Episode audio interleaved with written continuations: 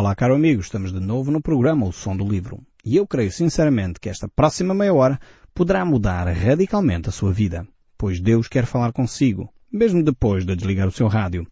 Eu sou Paulo Chaveiro e nós hoje estamos de volta ao texto sagrado da segunda epístola de Pedro.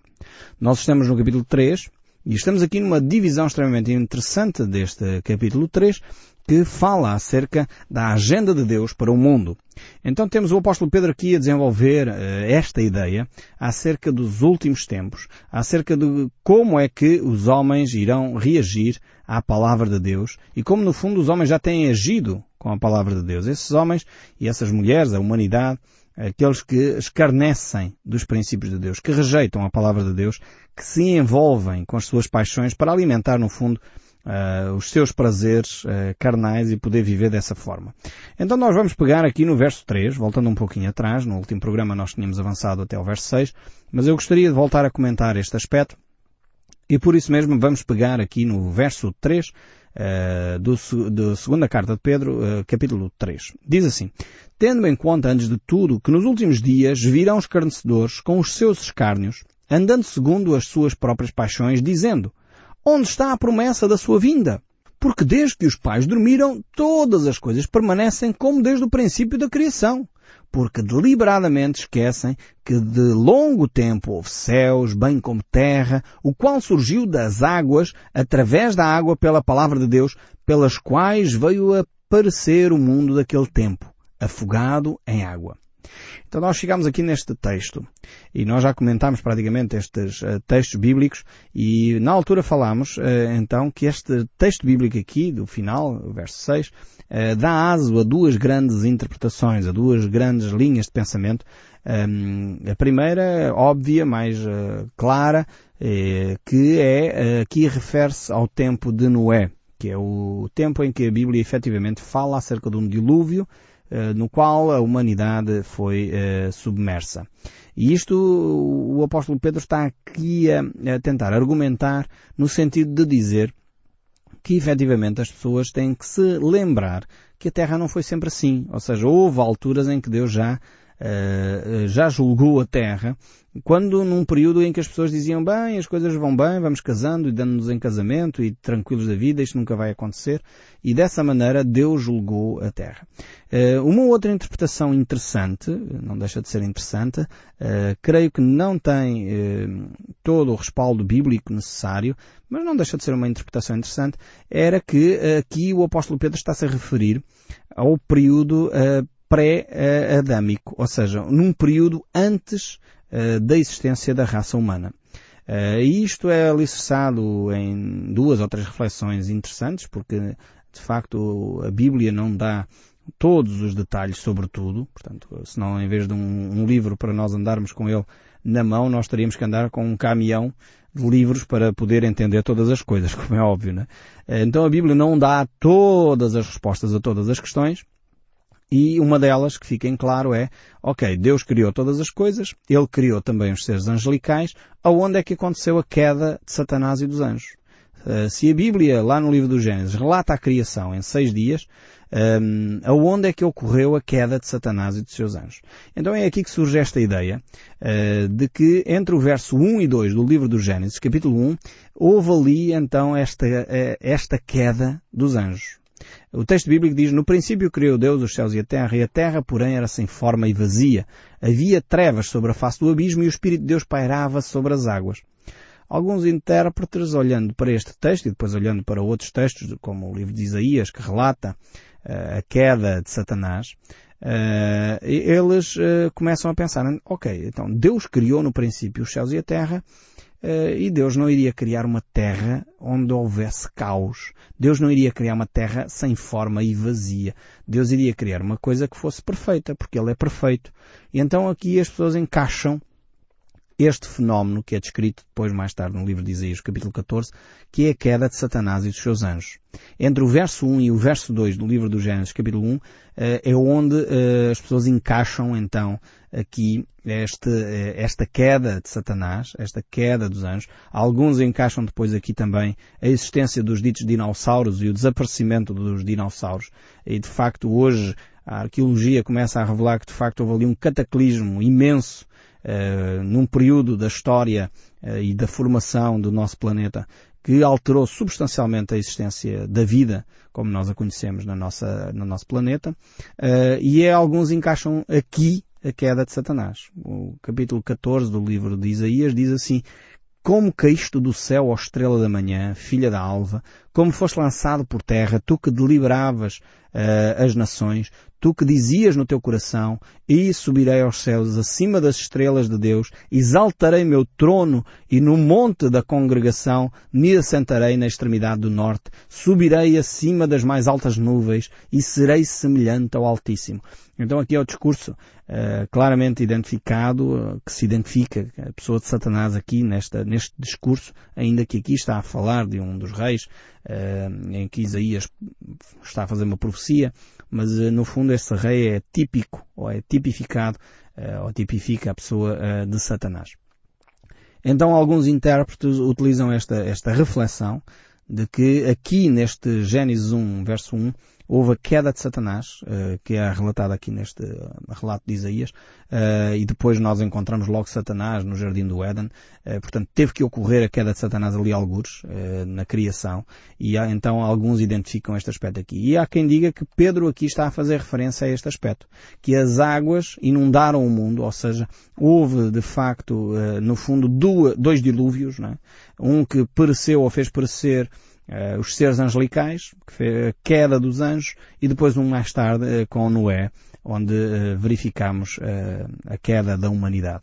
No entanto, o que é importante aqui, mais do que se são dois dilúvios, ou se é um dilúvio, ou se houve uma, os anjos ali caíram no, no Gênesis capítulo 1 verso 1, ou se caíram mais tarde, eu creio sinceramente são dados que nós não temos. Eu partilho estas teses porque acho são teses interessantes, não deixam de o ser, mas uh, quero dizer que não têm muito fundamento uh, escriturístico. São ideias interessantes, como disse, mas não passam disso, creio. Não se deve fazer doutrina, na minha opinião, sobre estas matérias ainda que possam parecer ideias interessantes. Uh, agora, no entanto, verificamos que o importante é percebermos que Deus efetivamente uh, julgou os anjos. E isso é claro, uh, o próprio apóstolo Pedro, aqui no capítulo 2, que nós já, já estudamos, no verso 4 ele diz, Ora se Deus não poupou os anjos, quando pecaram, antes precipitando-os no inferno, os entregou ao abismo das trevas, reservado para o juízo, e não poupou o mundo antigo, mas preservou a Noé, o pregador da justiça, mais sete pessoas quando fez vir o dilúvio sobre o mundo dos ímpios. Então, uh, o apóstolo Pedro mostra claramente aqui que houve dois julgamentos. Um em que Deus claramente julgou os anjos, outro em que claramente Deus julga a humanidade, a raça humana, através do dilúvio. Uh, e nesse sentido, uh, estes falsos mestres, que Pedro está claramente a chamar a atenção, tentam dizer, não, as coisas vão se manter assim, vamos continuar a nossa vidinha, tranquilos, a viver em pecado como nos apetece. Mas Pedro diz cuidado, cuidado, porque há registros claramente na, na, humanidade em que Deus já exerceu juízo. E esses registros estão escritos, eh, eh, não com pena, não com, com escrita reconhecida, mas estão escritos no solo terrestre, na geologia, na arqueologia, nos fósseis. E hoje começa-se a descobrir, a descobrir grandes quantidades de fósseis que relatam, de facto, esses cataclismos que o planeta Terra já sofreu. E mais uma vez eh, reforça aqui aquilo que a Bíblia diz. Eu sei que os uh, cientistas procuram retirar Deus, dizendo que isto foi tudo por acaso, enfim, as coisas ocorreram sem grande razão de ser, mas a Bíblia mostra que não é assim. O nosso planeta tem os registros uh, fósseis uh, da ação de Deus na Terra. E Noé foi um exemplo claro, a fossilização de seres e substratos uh, do solo, da sedimentação no solo, relatam exatamente e manifestam isso. É curiosíssimo encontrar uh, fósseis em altitudes onde o mar uh, nunca chegaria. Algumas dessas, desses fósseis têm a, ver com o choque de placas tectónicas, outros têm a ver de facto com o dilúvio que ocorreu. e, e, por isso é, é um relato interessantíssimo nós analisarmos a Bíblia e percebermos como a ciência mais uma vez confirma, mesmo quando eles não creem em Deus, mesmo quando eles tentam provar através do, dos achados arqueológicos que Deus está fora disto tudo, Deus não existe e Deus não é para aqui chamado, mas no fundo a gente olha para a Bíblia e vê na Bíblia aquilo que uh, os cientistas vão descobrindo, que afinal nós já sabíamos há, há séculos, há milhares de anos, porque a Bíblia já relatava e nós pela fé, afinal de contas estamos muito à frente da arqueologia, estamos muito à frente da ciência, porque já sabíamos as coisas que os cientistas começam agora a descobrir. Eh, então é, é, é interessante ver que aqueles falsos mestres não queriam ou não querem acreditar que o juízo de Deus vem, que o dia do Senhor está para chegar. Uh, no fundo era como no tempo de Noé. Casavam-se, comiam, diziam que Noé estava louco, agora construir uma arca no meio do deserto, para que é que vais fazer isso? Deus não vai julgar nada à humanidade e nós vamos continuar aqui como sempre estivemos. É o mesmo relato que nós continuamos a assistir hoje. E quem diz que de facto Deus vai agir, Deus vai intervir, o Senhor Jesus vai voltar, as pessoas começam a dizer, bem, estes fulanos não estão muito bons da cabeça, não é? E é assim que as pessoas infelizmente começam a se afastar cada vez mais de Cristo. Mas a Bíblia mostra claramente uh, que Cristo é uma realidade, Ele vai voltar. A salvação, que no caso de Noé foi a arca, uh, para nós é a pessoa de Jesus Cristo. O apóstolo Paulo diz na segunda carta que ele escreve aos Coríntios, no capítulo 5, ele diz, Ora, tudo provém de Deus que nos reconciliou consigo mesmo por meio de Cristo Jesus e nos deu o ministério da reconciliação, a saber, que Deus estava em Cristo reconciliando consigo o mundo, não imputando aos homens as suas transgressões, e nos confiou a palavra da reconciliação, de sorte que somos embaixadores de Cristo, como Deus exortando-se por nosso intermédio. Em nome de Cristo, pois, rogamos que vos reconcilieis com Deus. Aquele que não conheceu pecado, Deus o fez pecado por nós, para que nele fôssemos feitos justiça de Deus.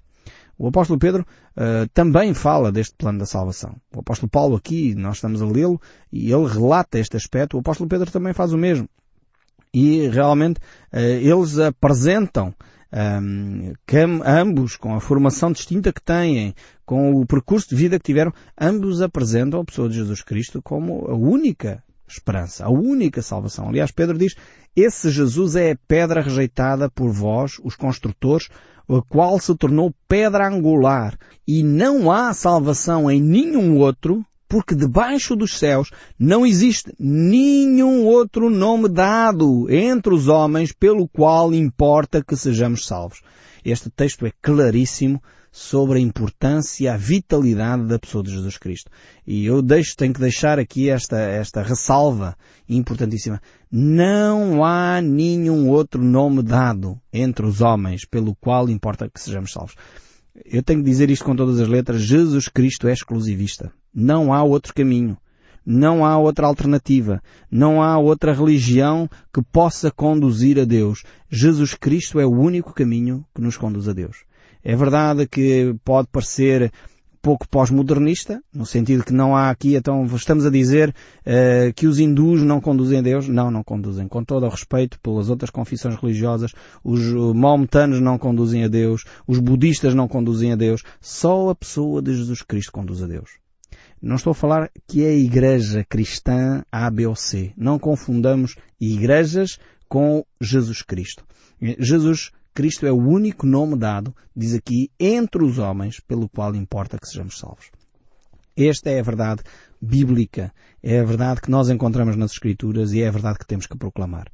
Pode não ser politicamente correto, pode não ser, uh, enfim, o que as pessoas gostariam de ouvir, mas é a verdade de Deus.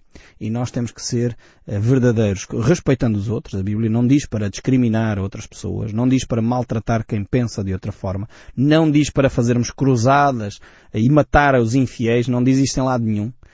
Portanto, temos que amar as pessoas, temos que dar espaço para que as pessoas sigam o seu caminho e façam as suas opções. Cristo fez isso.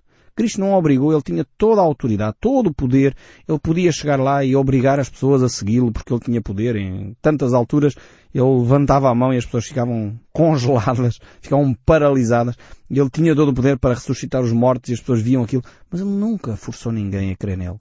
Sempre deu liberdade. E é esta liberdade que temos que oferecer às pessoas, mas ao mesmo tempo é esta verdade que temos que dizer. As pessoas se seguirem outra confissão, outra religião, elas não vão encontrar Deus. Só Jesus Cristo é o nome dado entre nós homens para podermos encontrar essa relação com Deus. Mas o apóstolo continua aqui, o verso 7 a dizer, Ora, os céus que agora existem e a terra pela mesma palavra têm sido entesourados para o fogo, estando reservados para o dia do juízo e destruição dos homens ímpios. Aqui o, o apóstolo vai falar acerca do futuro agora. Ele está a dizer que é verdade que no passado ocorreu que a terra foi destruída pela água, e isto Deus fez por misericórdia, por amor aos inocentes, e, e o lamentável foi que uh, Deus só encontrou oito inocentes. Foi Noé e a sua família. Se Deus encontrasse mais, certamente Deus teria uh, salvo mais. Porque o desejo de Deus é que todo o homem chegue ao arrependimento. O desejo de Deus é salvar o homem. Não é que o homem se, se perca, pereça. E agora uh, o apóstolo Pedro está a dizer que se no passado isto aconteceu, eh, no futuro o que vai acontecer é que a Terra será destruída pelo fogo. E alguns vão pensar, mas é isso era praticamente impossível. Se calhar não é bem assim. Se nós olharmos até nós próprios seres humanos, infelizmente já temos a capacidade de nos autodestruirmos. E é só pensar no armamento atómico. Eu não creio que seja a referência aqui, não, não creio que seja isso. Deus não está aqui a falar de armamento atómico, creio eu. Mas isto é só para dar um exemplo que é possível, pelo fogo, pela destruição massiva, uh, nós acabarmos com a raça humana, através das nossas próprias mãos. Infelizmente o ser humano já tem hoje armamento suficiente para destruir o planeta Terra para aí umas seis ou sete vezes. Uh, e isto é lamentável e preocupante, porque sabemos que armamento com esse calibre, com essa ação destrutiva, cair nas mãos uh, de pessoas erradas, uh, realmente temos um problema sério. Conta-se que os cientistas, quando estavam a fazer os primeiros testes nucleares, ainda no Golfo do Novo México, ainda estavam no início, e quando fizeram a primeira explosão bem sucedida em termos atómicos, consta-se que eles exclamaram, meu Deus, nós criamos o inferno. E realmente não falhou muito. E, realmente a, a arma atómica é das mais horríveis eh, que o ser humano criou. E, e viu-se isso muito claramente quando as bombas foram lançadas sobre Hiroshima e Nagasaki. A destruição massiva que aquilo criou e, e não só. Depois a radiação e os prejuízos a longo prazo que isso provoca são horríveis. E isto, o ser humano eh, é tão limitado como nós conhecemos. No entanto, já conseguimos criar, nós, seres humanos, eh, uma ação tão destrutiva. Já para não falar, então, do poder, que hoje em dia os cientistas estão, estão muito alarmados e preocupados, com a possibilidade de impacto de meteoritos uh, na Terra. Isso, mais uma vez, seria uma catástrofe horrível a, a nível planetário. Então, só para dizer que ehm, aquilo que o apóstolo Pedro uh, descreve aqui é uma situação plausível.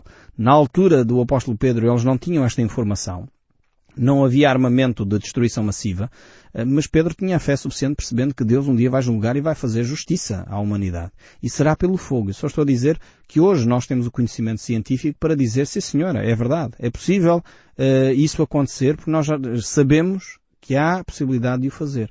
Então estejamos mais atentos ainda à voz de Deus, ouçamos realmente aquilo que Deus nos diz e como a palavra de Deus nos diz, devemos voltar-nos para Deus. Agora, Pedro vai dar aqui uma resposta porque é que ainda não aconteceu. Então, se Deus prometeu que ele iria vir, Jesus Cristo iria voltar e ainda não voltou, porque é que não voltou? Ele diz aqui no verso 8, Há todavia uma coisa, amados, que não deveis esquecer, é que para o Senhor um dia são como mil anos e mil anos como um dia. Ou seja, o apóstolo Pedro aqui não está uh, a tentar fugir à questão. Ele só está a dizer que Deus vive na eternidade. Deus é Deus eterno. Ele não mede o tempo como nós medimos o tempo. Nós medimos o tempo em segundos, em microsegundos, em minutos, em horas. Deus mede o tempo de outra forma completamente diferente. Deus é o Deus da eternidade. É o Deus de ontem, hoje e eternamente. É o Deus que vive no eterno, no eterno presente. Então, realmente, Deus sabe aquilo que vai acontecer amanhã, Deus sabe o que aconteceu no passado, Deus mede o tempo de uma forma completamente diferente da nossa. E é isso que o apóstolo Pedro está a querer dizer. Agora, a grande dificuldade é que nós não conseguimos encaixar isto na nossa mentalidade pequenina que se limita ao tempo e ao espaço. Agora, Deus tem uma outra maneira de encarar a vida e outra maneira de encarar o tempo. E ele prossegue no verso 9 a dizer, no entanto, Deus não retarda o Senhor a sua promessa, como alguns julgam demorada. Pelo contrário, Ele é paciente para conosco, não querendo que nenhum pereça, senão que todos cheguem ao arrependimento. Aqui este versículo é lindíssimo. Vejam bem ao ponto que Deus chega de não se importar de ser ridicularizado por nós, seres humanos, mas uh, a sua preocupação é que alguns cheguem ao arrependimento. Ou seja, Deus prefere a salvação do homem do que as pessoas andarem a dizer mal dele e ele não se, não se importa com isso. Porque o objetivo é levar as pessoas a conhecer quem ele é. Realmente isto revela um coração imenso. Nós, se fosse connosco, ou imagino comigo, se alguém começasse a questionar a minha seriedade nas coisas e a pôr em causa eh, a minha justiça, ah, mas tu disseste que ias ser justo nesta situação e ainda estás à espera de que, afinal de contas, quando é que cumpres e ages e não sei. Eh, nós chegamos a um ponto, ah, espera lá, então é, é assim que queres, então eu vou fazer justiça. E acabou-se. E não damos hipótese.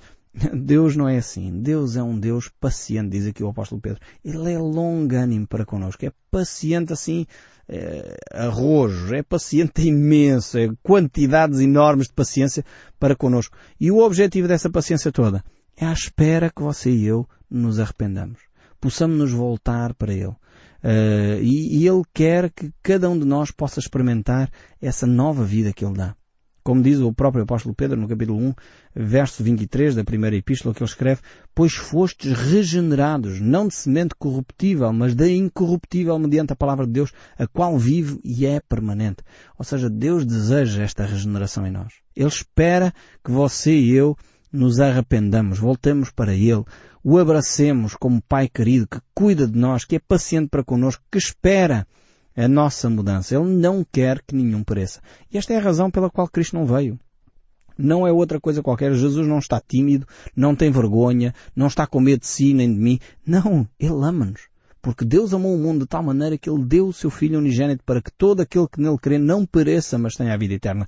O objetivo de Deus é este. E se Cristo ainda não voltou, é porque Deus queria que você e eu ainda tivéssemos a oportunidade de o conhecer. E por isso mesmo, por causa de si e de mim, que ele ainda não veio. E ele espera que todo homem chegue ao arrependimento. Que Deus tremendo este. A mim, quando eu vejo estas palavras do nosso Deus, dá-me vontade de o adorar, dá-me vontade de louvar o seu nome, porque Ele é um Deus tremendo, um Deus de amor, um Deus paciente, um Deus que cuida. É o Deus que se relaciona connosco. E eu espero sinceramente que o som deste livro continue a falar consigo mesmo depois de você desligar o seu rádio. Que Deus abençoe ricamente e até ao próximo.